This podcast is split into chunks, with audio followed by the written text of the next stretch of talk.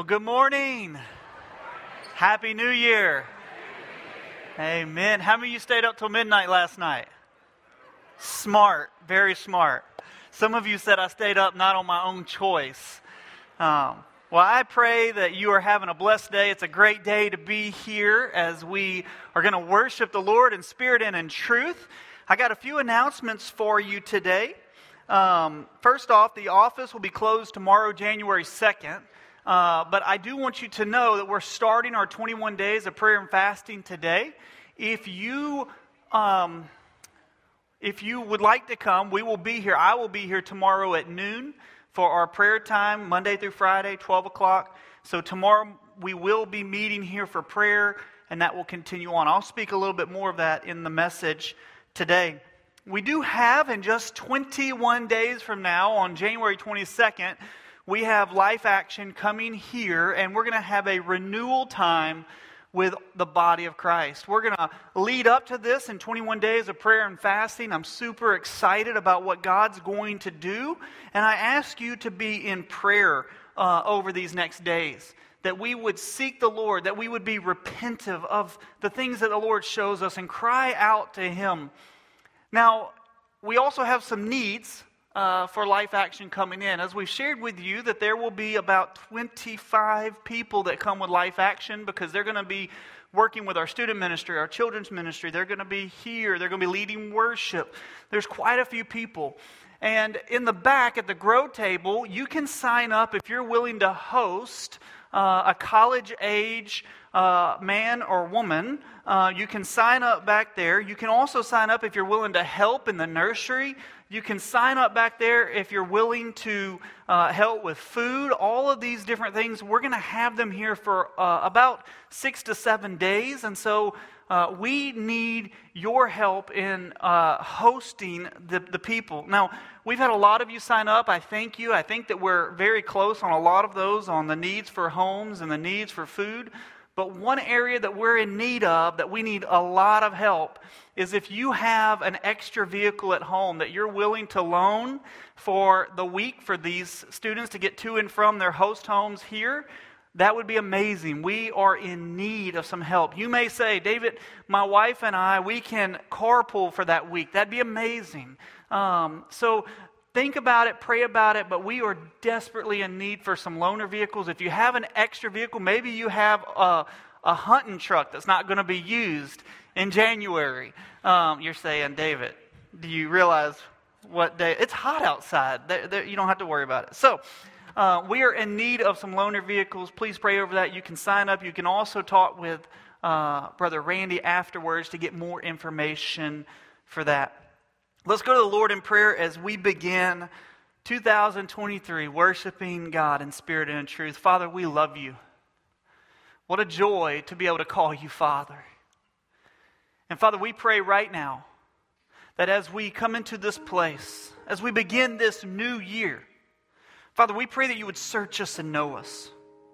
Father, show us any evil way about us.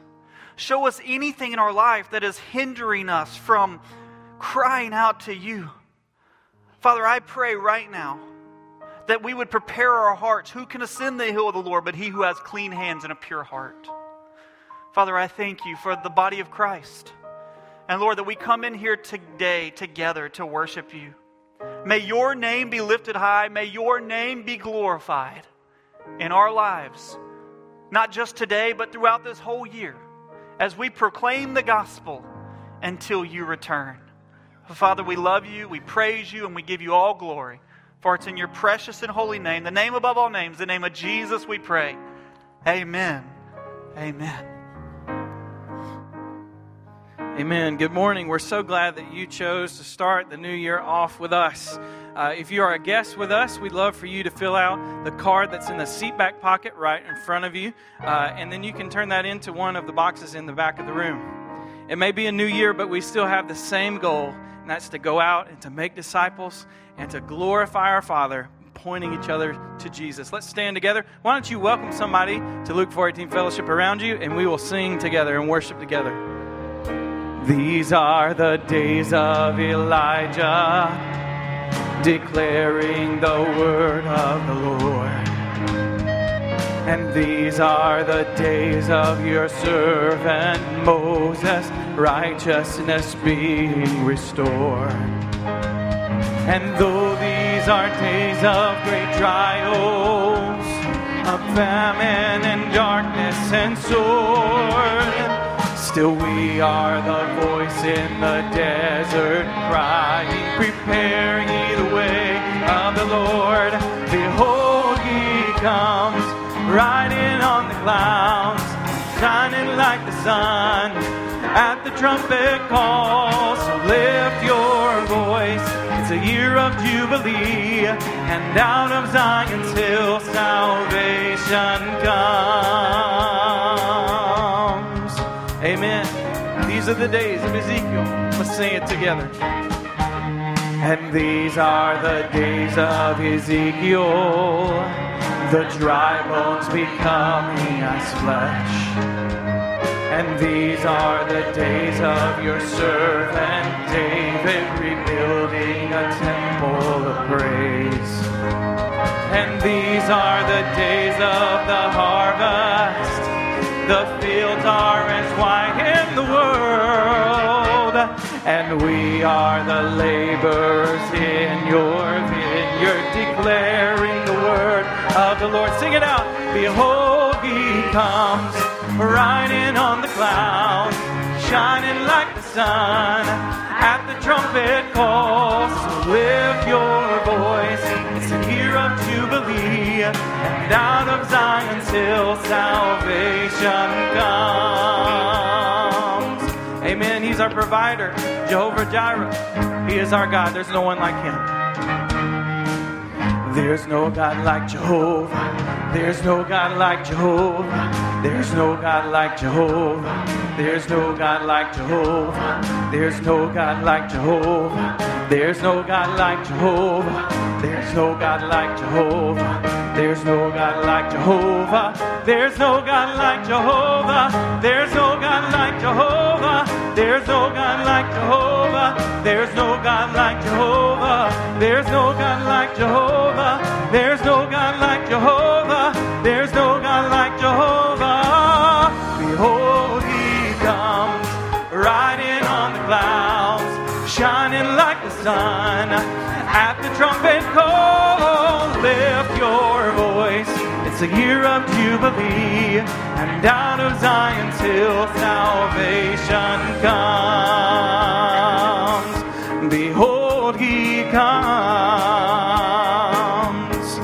and out of Zion's hill salvation comes.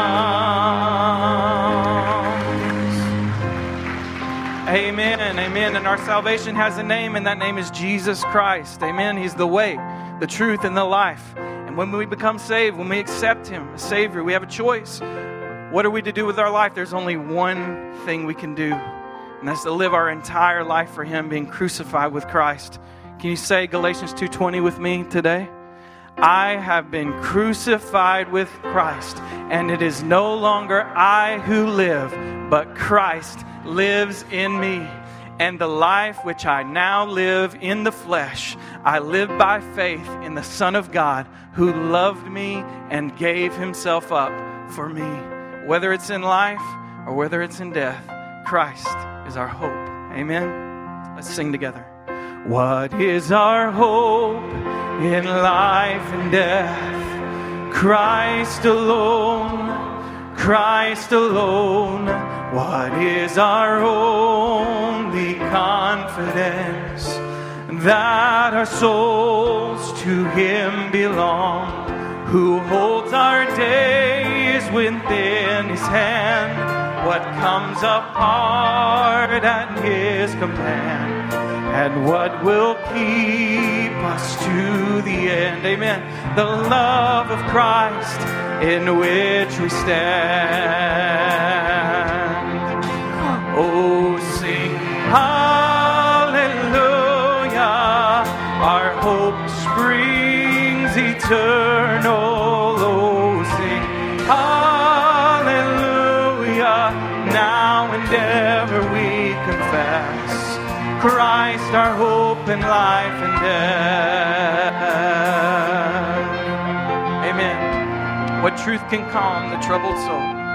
What truth can calm the troubled soul? Sing it out. God is good. Amen. God is good. Where is His grace and goodness known? In our great Redeemer's blood, who holds our faith when fears arise, who stands above the stormy trial, who sends the waves that bring us nigh unto the shore, the rock of Christ. Oh, sing hallelujah. Our hope springs eternal.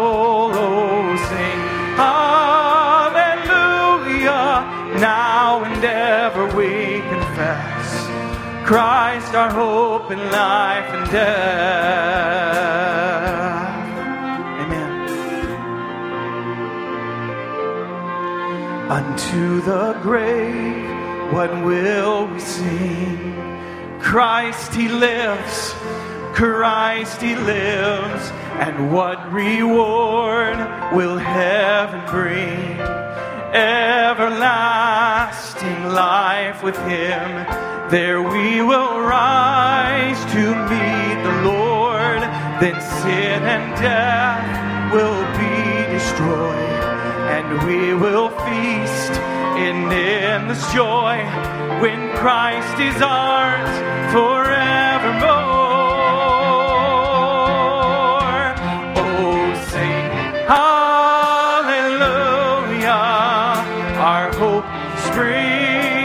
Eternal. Oh, sing hallelujah!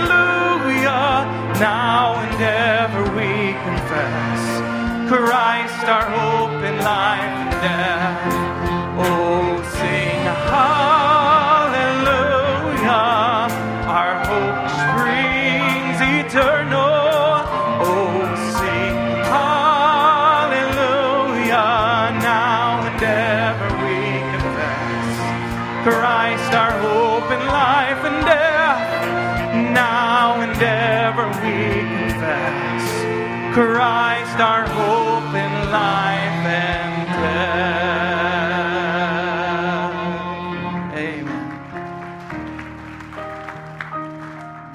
God sent his son.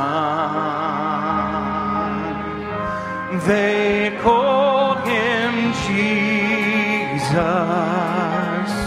He came to love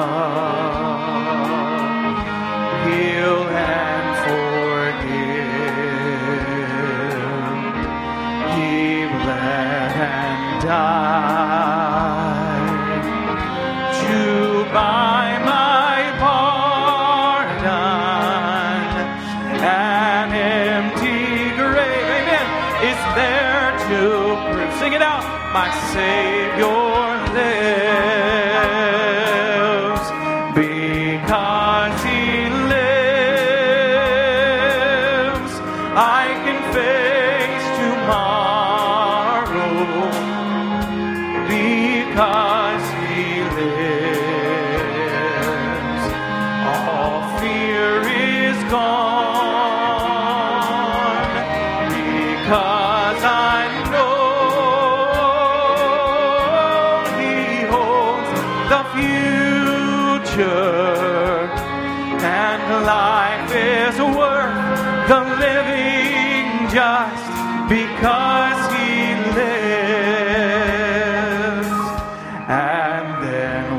one day. I'll cross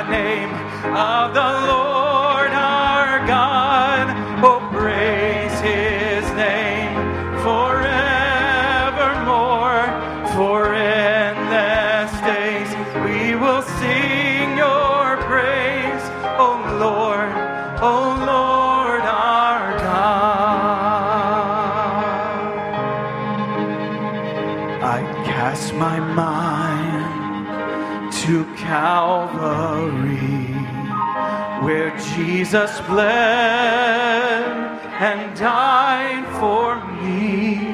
I see his wounds, his hands, his feet. My Savior on that cursed tree his body bound and drenched in tears. They laid him down in Joseph's tomb, the entrance sealed by heavy stone. Messiah still and all alone. Sing it together. Oh, praise the name of the Lord praise his name forevermore. For endless days we will sing your praise. O Lord, O Lord our God. Then on the third, sing this verse, at break of dawn, the Son of Heaven rose again. Oh, trample death, where is your sting? The angels roar for Christ the King.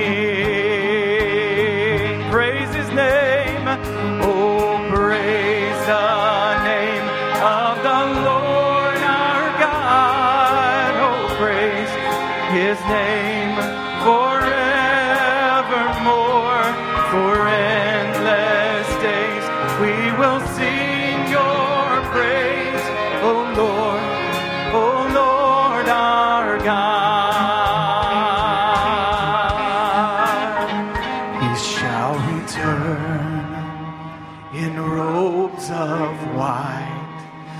The blazing sun shall pierce the night, and I will rise among the saints.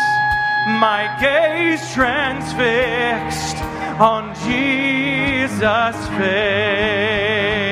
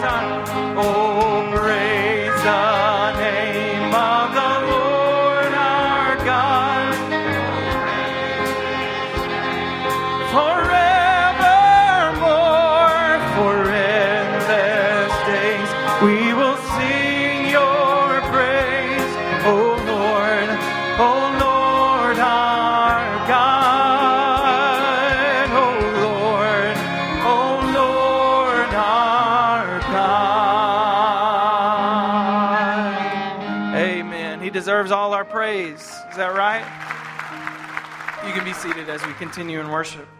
just one more song corporately that we'll sing together. My prayer for 2023 is that we would take this time in January. I'm so excited for this time of renewal that we'll have at the end of the month. Just a time to sit back and check is everything all right? Because we want to be doing exactly what God wants us to do. And the only way that we can do that is getting the Word together, abide in Him, get to know Him better each day, and to go in Christ to all the world. We ask, Lord, that you would be our vision today as we sing. Be thou my vision, O Lord of my heart.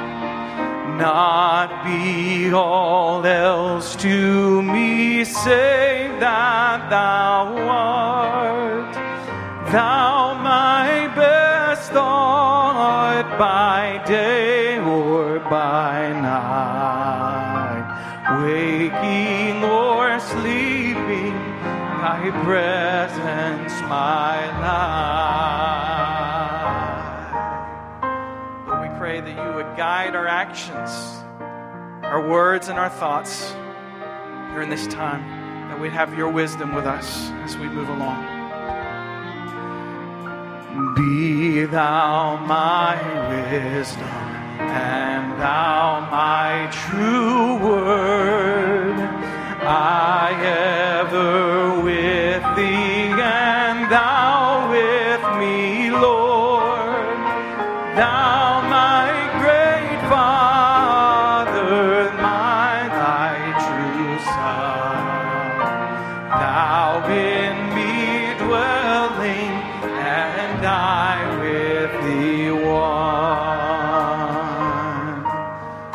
pray that we would run after you, that we would not look to the left or to the right, looking at the riches of this world, but we would look the things that are eternal, your riches, your plans. Riches I heed not, nor man's empty praise. Thou my inheritance now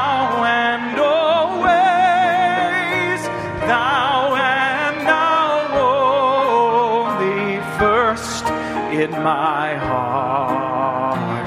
High King of heaven, my treasure thou art.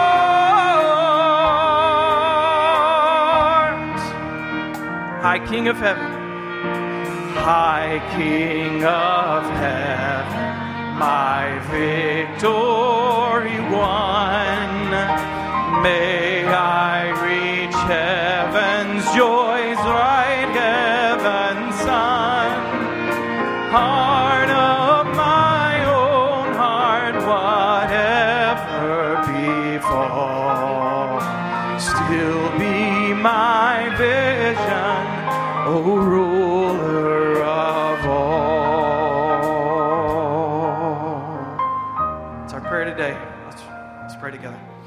Heavenly Father, we know that you are leading us, guiding us, and directing us. We thank you so much for your Holy Spirit, Lord, that is within each of us. We pray that we would do your will today, that we would look at people the way that you see them. We would look out to this lost and broken world and see a harvest that is plentiful, and that we would be the workers to go into the harvest field. We pray that we would make disciples, baptizing them in the name of the Father, the Son, and the Holy Spirit, and teaching them all that you have commanded us to do. We pray that we would lean on you, and when we fail you, that we'd ask for forgiveness. That we would forgive as we have been forgiven, that we would give out mercy and grace as we have been given mercy and grace. That it would be on earth as it is in heaven, and know that you are the one that holds us fast right in the palm of your hand. We love you. We thank you, Lord, for your grace and especially for your Son. It's in his name we pray. Amen.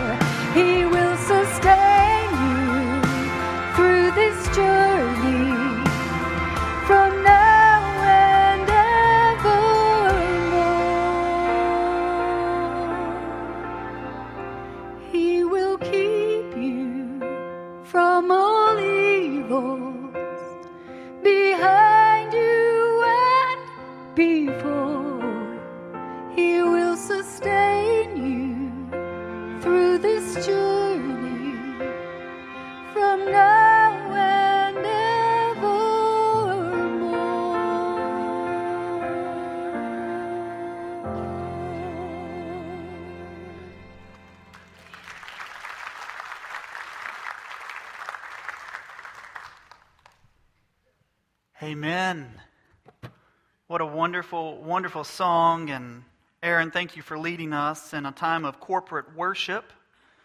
You know, as we were singing, I was just expecting the Lord to return as we continued to talk about Jesus returning throughout our prayer or throughout our song. You know, today, January 1st, a new year. Many of y'all will struggle to put 2023 whenever you're writing a date for at least the first couple weeks, right? Um, but this is a new year, and with this, we are starting our 21 days of prayer and fasting. Now, I want to be very clear with you that when you speak of fasting, a lot of times people haven't done a whole lot of that in their life. And so when they hear that, they think, okay, I just don't need to eat for 21 days. Well, that's not what we're calling you to do. You know, it's not about how spiritual you can be, it's about walking in obedience of what God's calling you to do. You know, David speaks in Psalm 51 that the Lord doesn't want a sacrifice, He wants a broken and contrite spirit. That's what He's asking from us. So during these 21 days of prayer, from noon to 1 o'clock, we'll have a time of corporate prayer in here. If you would like to come to the church house, if you're at work, you can pray with us from 12 to 1. You can also pray any other time as well, as the Lord says that we're called to pray continuously. But I'm also asking you to seek the Lord if He's calling you to fast during this time. That may mean for one day, that may mean for several days, that may mean your lunch, that may mean your breakfast. That may mean a certain time or a certain thing, but you have to let the Lord lead you in that.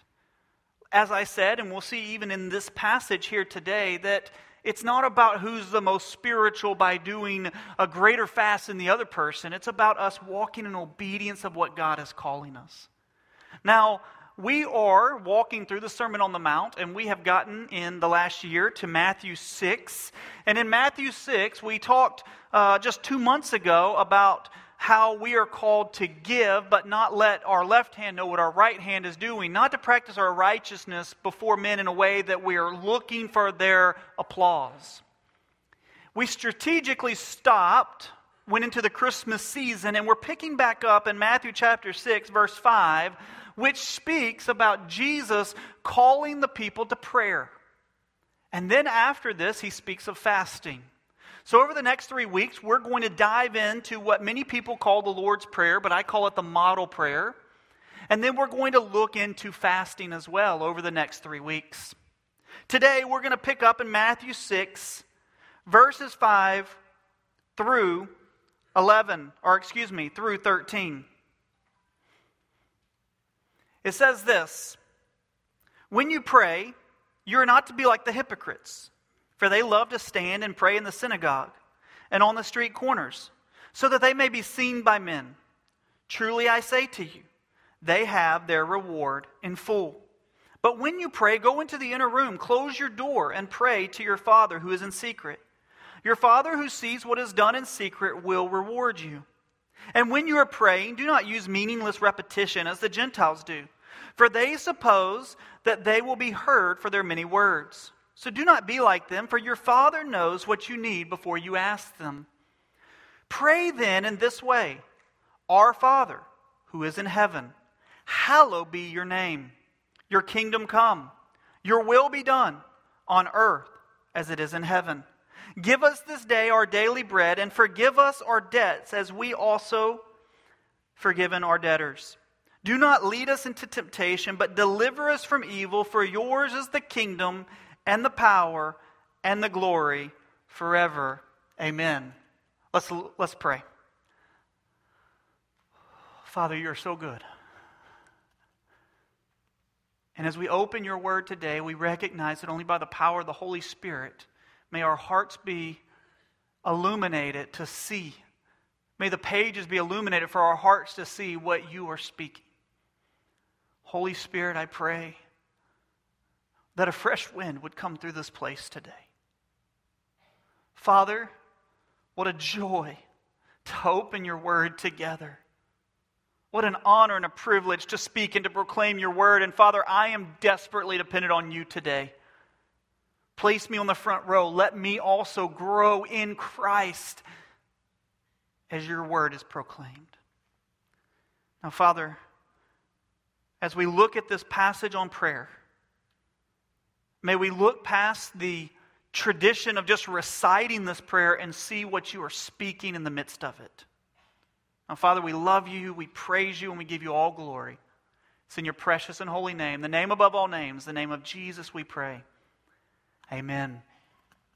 You know, prayer is a powerful, powerful thing. Samuel Chadwick says this Satan dreads nothing but prayer.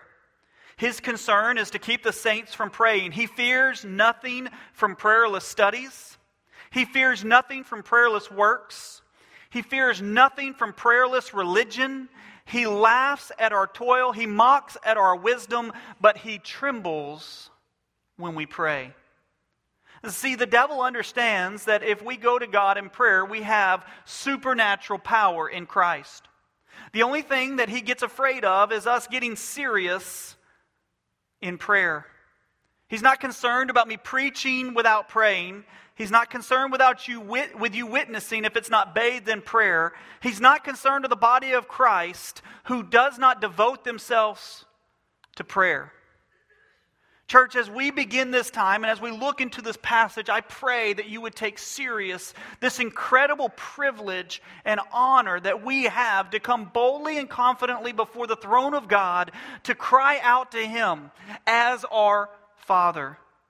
We're only able to do this because of the blood of Jesus Christ that has torn the veil from top to bottom, that gives us access to the Holy of Holies, not on our own ability, not because of our good works, but because of the sacrifice of Jesus Christ. As we look at Matthew 6, this is a very, very powerful passage. Most people know it by heart, and often they can recite it People will say, Let us pray, and then they will all recite, Our Father who art in heaven, hallowed be thy name. But if all we do is recite out of tradition, then we miss the main focus of this passage. So let's dive in deeply today on what God is saying. Uh, first, I want you to go back to Matthew 6 1. Because Matthew 6 1 is kind of the header for all three of these righteous acts of giving, of praying, and fasting. It says, Beware of practicing your righteousness before men to be noticed by them. Otherwise, you have no reward with your Father who is in heaven. church, Jesus is speaking to those who are born again. He's speaking to those who believe, who trust, who are following Him. When He says, beware, the reason that He speaks beware is because it is very capable for us to fall into this sin. For us to let our prayer be more about us than about Him. See, Jesus says, be careful, beware that you don't fall into the sin. What sin is Jesus speaking of right here? I believe that he's speaking of the sin of pride. pride was actually the very first sin. Before the fall of man, it was Satan's pride that had him thrown down from heaven. Look at what it says in Isaiah 14, 12 through 15. How you have fallen from heaven, O star of the morning, son of the dawn. You have been cut down to the earth. You have weakened the nations, but you said in your heart that I will ascend to the heaven. I will rise my throne above the stars of God, and I will sit on the mount of the assembly in the recesses of the north. I will ascend above the heights of the clouds, and I will make myself like the Most High. It says in verse 15, Nevertheless, you will be thrust down to Sheol, to the recesses of the pit. Church, I want you to know that pride is a very dangerous thing for you and for me.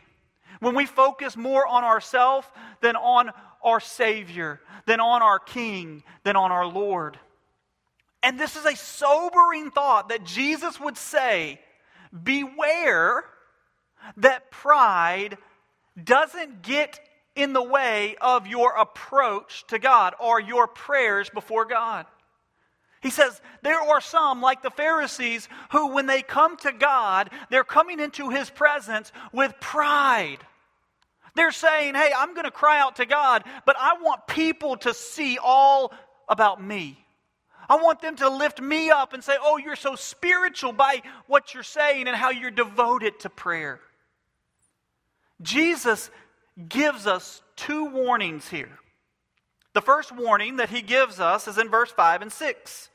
Don't be like the hypocrites, for they love to stand and pray in the synagogue on the street corner so that they may be seen by men. We see the Pharisees are more focused on themselves than the one whom they're praying to. I believe that Luke 18, 11, and 12 really sums up what's happening in Matthew 6. It says this in Luke 18, 11, and 12. The Pharisee stood and was praying to himself. Isn't that interesting? God, I thank you that I'm not like other people, swindlers, unjust, adulterers, or even like this tax collector. I fast twice a week. I pay tithes of all I get. See, this Pharisee is praying, and his prayer was more focused on himself than the God that he was supposedly praying to. Martyn Lloyd-Jones sums it up this way A man on his way to the temple to pray is anxious to give the impression that he's such a devoted soul that he cannot even wait until he gets to the temple. So he stands and he prays at the street corner for the same on the street corner. For the same reason, when he reaches the temple, he goes forward to the most prominent position for people to see. Church, there's a warning here, and the question is, is do we pray wanting people to see how spiritual we are? Or do we recognize who we're praying to and who we are in light of who God is? Think about this for a moment. Do we say, hey, I'm going to, I want the world to see and I want them to think how spiritual, or do we recognize who we are in light of who God is? Church, there's only one response when you see yourself in light of the holiness of God you humble yourself before Him. And, church, we must come to God the way Moses did when he walked to the burning bush and he took off his shoes, for he was on holy ground. Church, we must come before God as Isaiah did, that when he saw the Lord high and lifted up, he fell on his face to worship. He fell on his face because, Woe is me, a man of unclean lips. Church, we must come like the disciples when they realized that they were a sinful person in light of who God is. Church, there's a warning here. We must recognize who we're praying to and that it's all about Him. And we must humble ourselves before the great I am. There's a second warning in verse 7 and 8. And when you're praying, do not use meaningless repetition as the Gentiles do, for they suppose that they will be heard for their many words. The Gentiles believed that they could be heard better if they prayed with repetition. If my prayer is, is really well spoken, then God will hear me. If I take the time to, to think through every little word and I want to make sure that it's all said so perfectly, God will hear me. Their focus of their prayers being heard was more on their ability to pray rather than the Father who knows all things. Their focus on being heard was more focused on their ability instead of the Father. Can I tell you, church, this is a relief when you see this warning? Because so often I hear people say this David, I, I, I can't pray out loud because I'm concerned that I won't know what to say or that I'll say the wrong thing. Church, can I tell you that if you can talk, you can pray? And let me tell you, y'all can talk. God is more concerned about our heart than a perfect word coming forth from our mouth. Let me give you an example. I have two children. One's eight, one's 10, Emmy and Sam. There are times that Emmy and Sam come to me and they share their heart. They just speak to me. They just want to share. Why? Because I'm their father. And there's times, church, that my kids are either so sad, hurt, or so excited that in either of these uh, situations, they can't really get good words out of their mouth. But you know what's interesting is 80, 90% of the time, as their dad, I know what they're saying. I know what they're trying to tell me. Why? Because I love them, I care for them, and I spend time with them. And even when they can't get the words out, I know what they're saying or trying to say a large amount of the time. And I'm not perfect at that. There's times I was like, no, I didn't get that. But can I tell you, this is exciting to know that God our Father knows all the time. When we share from our heart, He knows what we're saying, He knows our heart, church. It's easy for us to fall into a trap to think that the better the words God will hear. We must take our focus off of ourself and put it on the Father who already knows. Uh, Jesus, after giving these two warnings, begins what many people call the Lord's Prayer, and I like to call it the model prayer. And the reason I call it the model prayer is this because people often just recite this prayer out of tradition or religion. It's a model that Jesus is showing us how to pray. Listen, God just warned us in the scripture that repetitive words doesn't mean you're going to be heard any better or less. Isn't it interesting that he warns us about repetitive words and then we take exactly what he's given us in verse 9 through 13 and we turn it into this tradition of just repeating words? Because I know a lot of people who can say the Lord's Prayer but don't know the Lord. Adrian Rogers points it out this way. He says that we're called, we are not called, excuse me, to say prayers, we are called to pray prayers. Prayer is not talking at God, it's talking with God.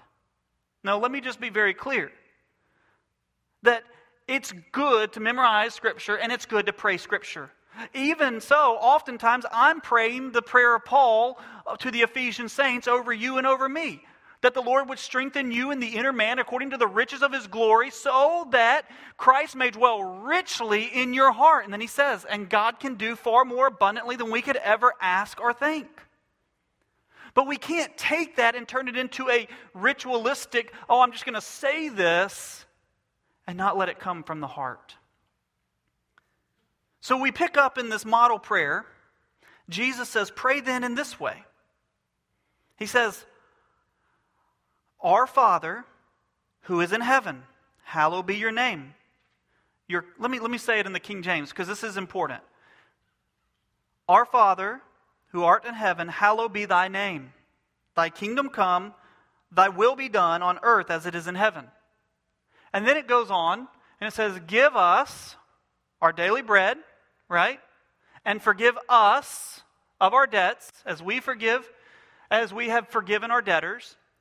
And lead us in, not into temptation, not lead us into temptation, but deliver us from evil. Now, here's what I want you to see. At the beginning of the prayer, there's three thys. Thy name. Hallowed be thy name. Thy kingdom come. Thy will be done. It's not till after that that we get to us. Then we see, give us daily bread. Then we see, uh, to, to lead us. Then we see, forgive us. Then we see uh, the, the, the us, the petitions here of us. Oftentimes we miss this and we come straight to God and we say, God, I need and I want and I have this desperate situation, and we've missed that our petition must start with Thy kingdom come, Thy will be done, hallowed be Thy name. Oftentimes we're so focused on ourselves and our situation that we miss focusing in on the King of Kings and Lord of Lords. Think about Daniel's prayer. Remember when we studied Daniel? Daniel prayed for his nation. Great prayer. You know what Daniel said? He started with praise, he started with acknowledging God. Then he went to the petition for his nation and how they had sinned. Today, I just want to look at our Father and the three thys. We're going to focus in on God today. He starts by addressing God by saying, Our Father who is in heaven. How powerful is this that Jesus said, Our Father? Over a hundred times in the Bible, Jesus calls God his Father. And when he calls him Father, it proclaims his character.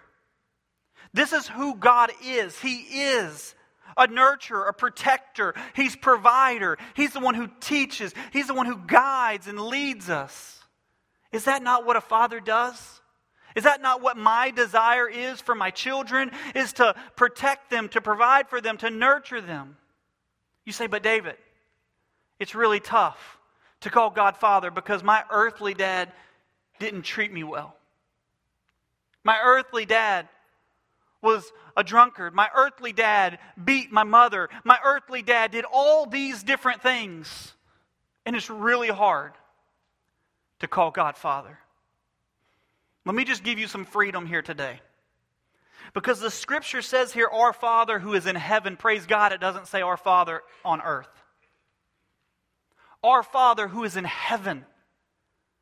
Jesus is signifying here, he's making sure that you understand that he is talking about God the Father.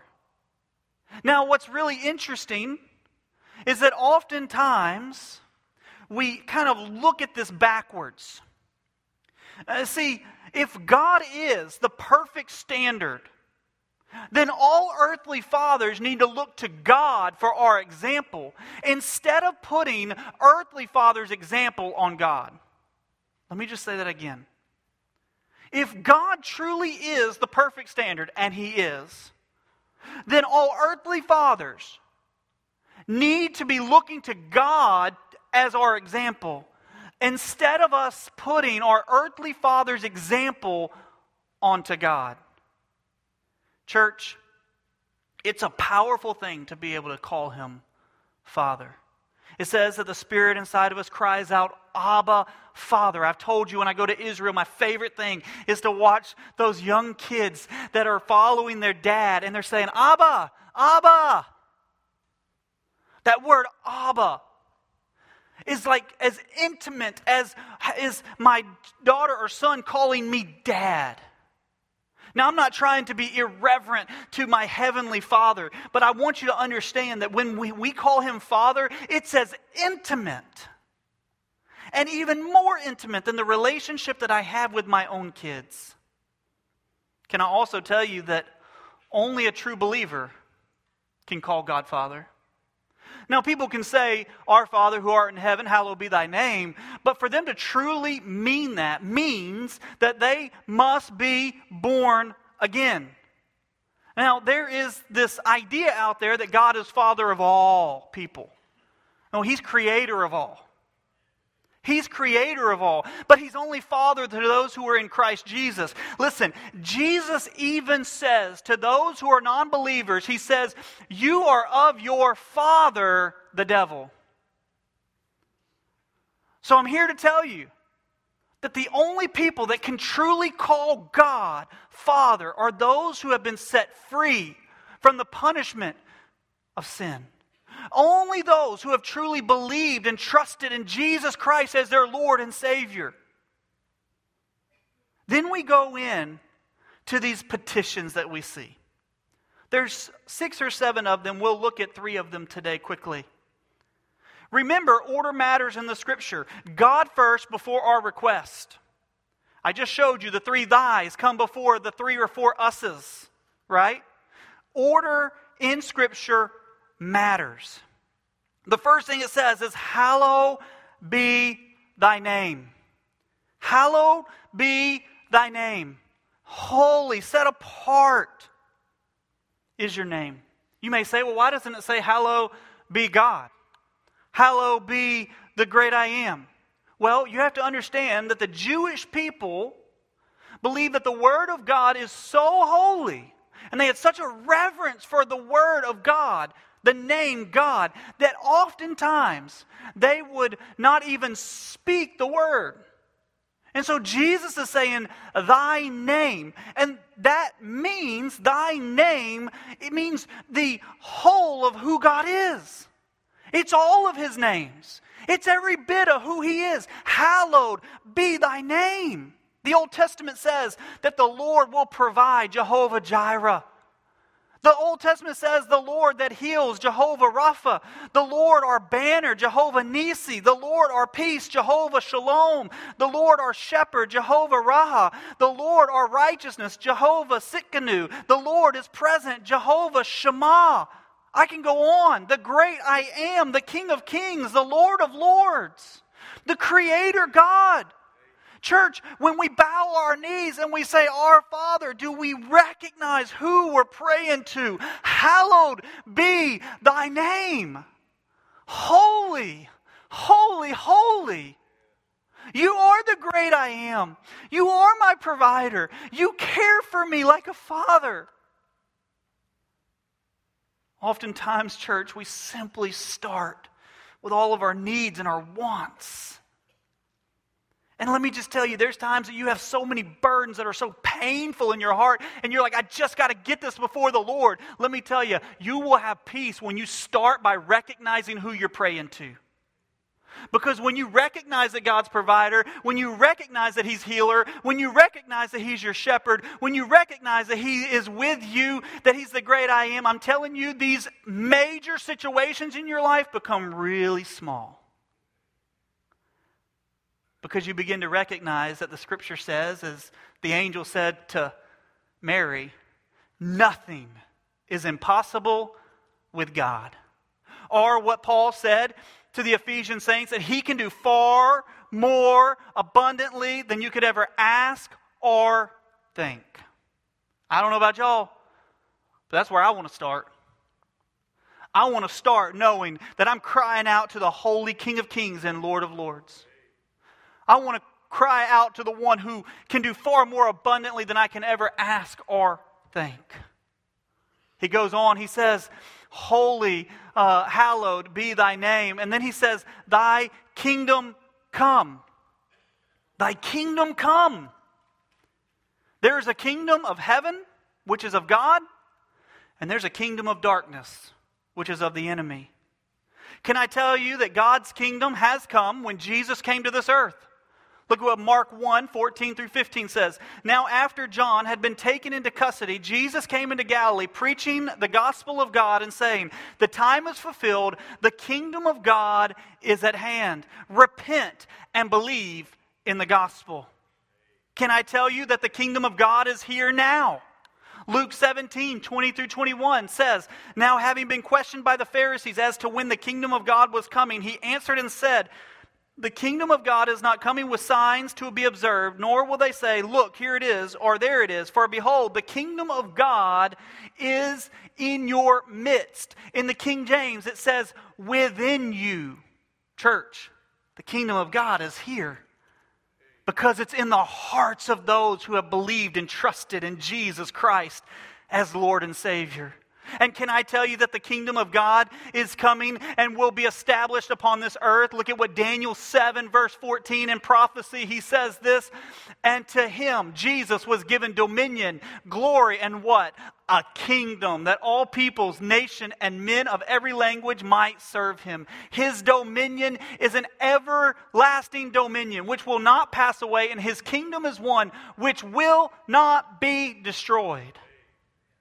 Spoiler alert, he's coming back. Revelation 21 tells us, and I'm not going to go there, read the whole chapter today and rejoice that the kingdom of God is coming to be established here, praise God. But how do we, what do we do with this, thy kingdom come? Church, we're called to pray that God's kingdom comes right now. What does that mean? We're called to pray for the lost.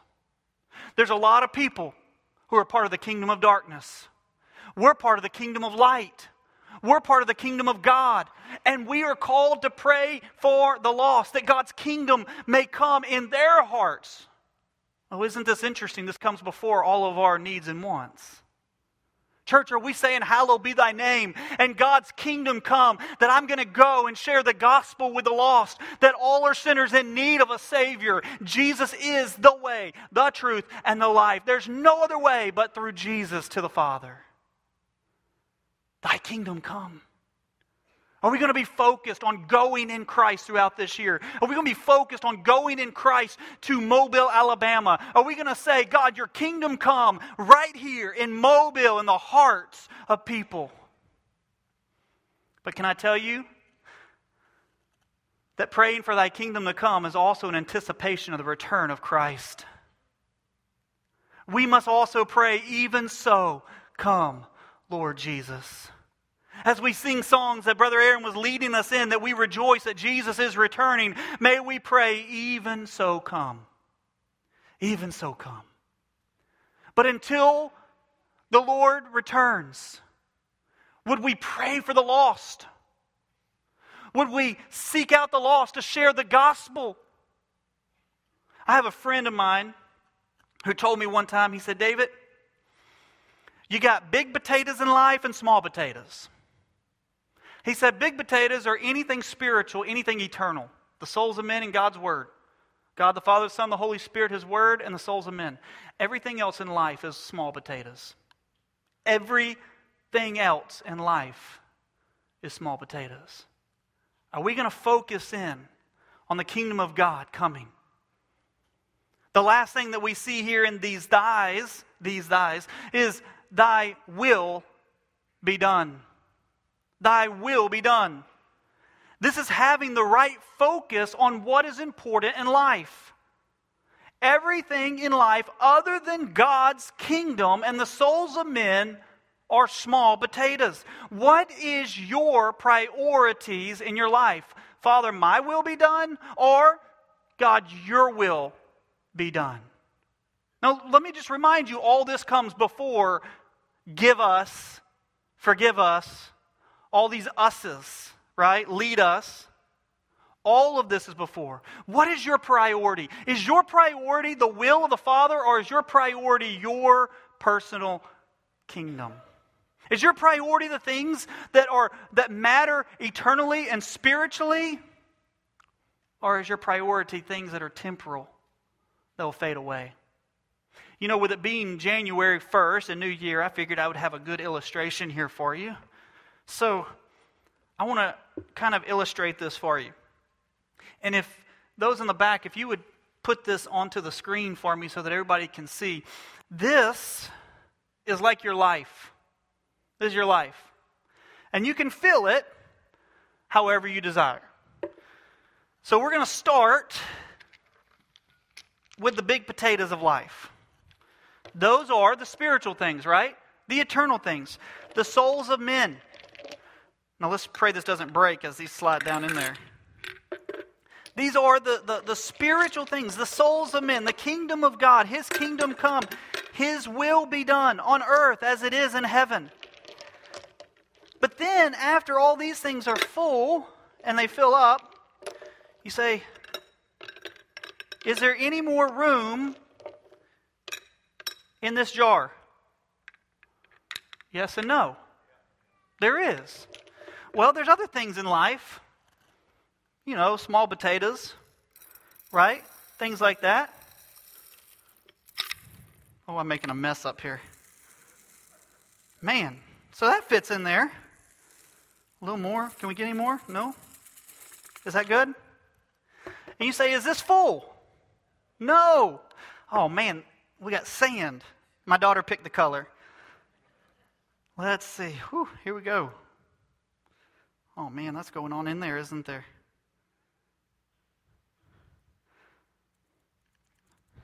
You know, I think that's pretty full.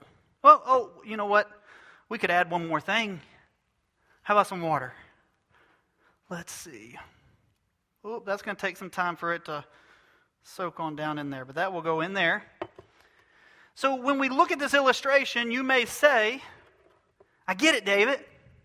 We always have a little bit more room to put something else in. I always have just a little bit more room to put things in. But when you look at it this way, you've missed it. It's not about trying to fit every little thing that you can into this thing we call life, the amount of time that we have. See, the reality of this illustration is that when you fill your life in the wrong priorities,